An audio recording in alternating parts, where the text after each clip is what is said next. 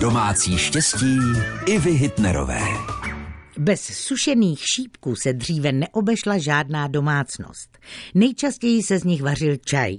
Pomáhá při nachlazení, je účinný při křečových žilách a dokonce je dobrý pro naše kosti nebo zuby. Šípek je zkrátka univerzální. Naše babičky po něm sáhly také při infekcích žlučníku, ledvin, dýchacího systému nebo při nadýmání a závratích. Zapomenout nesmíme ani na to, že šípkový čaj zlepšuje soustředění a vaří se při paradentóze. Jednoduše řečeno, kudy teče, tudy léčí. A možná právě to je ten důvod, proč dřív stál na plotně připravený každý den. Vaše Iva Hitnerová.